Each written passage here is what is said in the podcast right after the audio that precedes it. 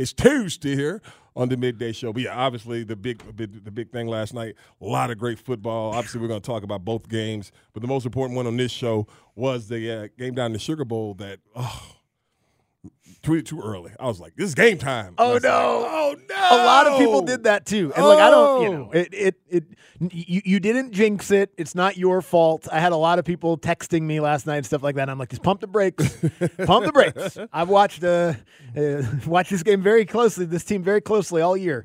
Uh, they are capable of making it interesting at any point. So uh, let let's wait till the clock hits zero, and when it finally did, Yep. on the play that was in the end zone, that had he thrown it. In a slightly he- different he- spot, it probably would have been a touchdown in touch- Washington. If he, if It'd would have a different morning this yeah, morning. if he would have back Um, shouldered it, yes, yeah, that no, would have definitely been as, a touchdown. as soon as so Washington's up 13, right?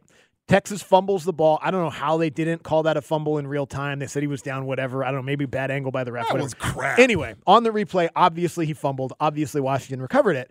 And they're up 13 with the ball in the fourth quarter, and they've been moving, man. I mean, they've been cooking. Mike, Michael Penix was was an absolute surgeon last night. They have an opportunity to go down and go up by 20 right.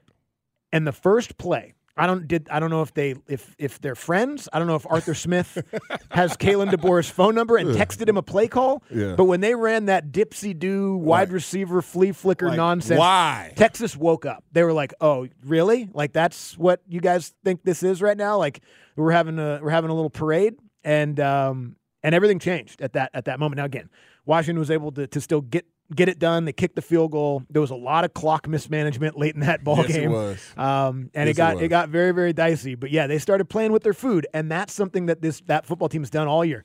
There's five different games I can point to this year where they should have, and twice against Oregon, should have blown them off the field, and they they let them come back in it, and somehow with all of that, like doing doing that crazy bad decision making, playing with whatever, like they still managed to win the games. I don't know how. Normally, you mess around that many times, you find out once or twice, and they've been able to hold on and, and win all those games uh, to the to the the graying of my hair and my beard. like every single game is just an absolute uh, gut wrencher. But they they they did it. They're in the championship. I'm telling you something, man. And I knew that dude was good.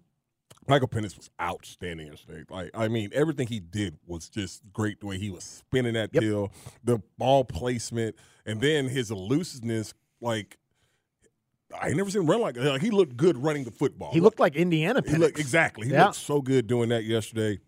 And I mean, you got to give him a lot of credit. Those receivers and everything, that offensive line, uh, and it was one of those things where you're just like, okay, can we please hurry and get this game over? Because you knew Texas was going to make a comeback.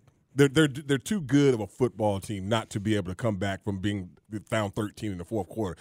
You just hate it how it happened, you know. And you're just like, damn, why are we giving them this many chances? It's just like the first game. Like Michigan should have beat the hell out of Alabama Yep. the way that first half went. But because of the special teams miscues and everything, they were able to keep Alabama make some great adjustments third quarter, and then Michigan readjusted and everything like that.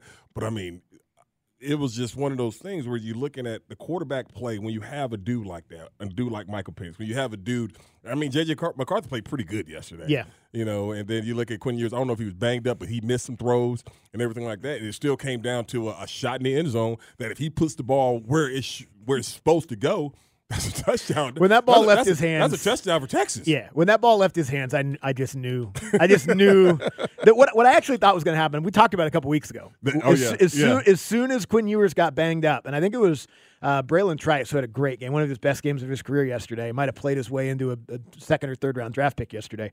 Um, he he sacks him, and or actually I think it was it was just a hit. He sacked him twice, but this was just a hit on the quarterback, and his head snapped back and hit the ground. Right. And then they're on the sideline evaluating him.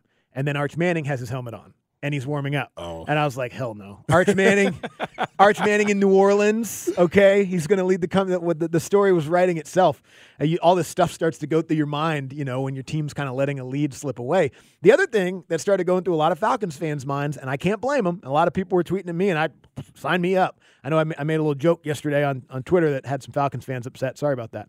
Um, just kidding. You say? Uh, well, it, Zeno tweeted, you know, the Falcons should run to the draft podium and get Penix. uh-huh. And I said, I wouldn't. Don't wish that on my guy. Oh, they're like, oh, like just Oh, kidding. God, I'm just, just kidding. relax. All right, I'm Just joking. relax. If Michael Penix becomes the Falcons quarterback, that would be phenomenal, and I would be very excited Yes. about that. Yes. All right, just so we can get that one out of the way. Uh, But I think a lot of people, and I, I, I get it. It's West Coast. It's late. Whatever. It's Pac-12.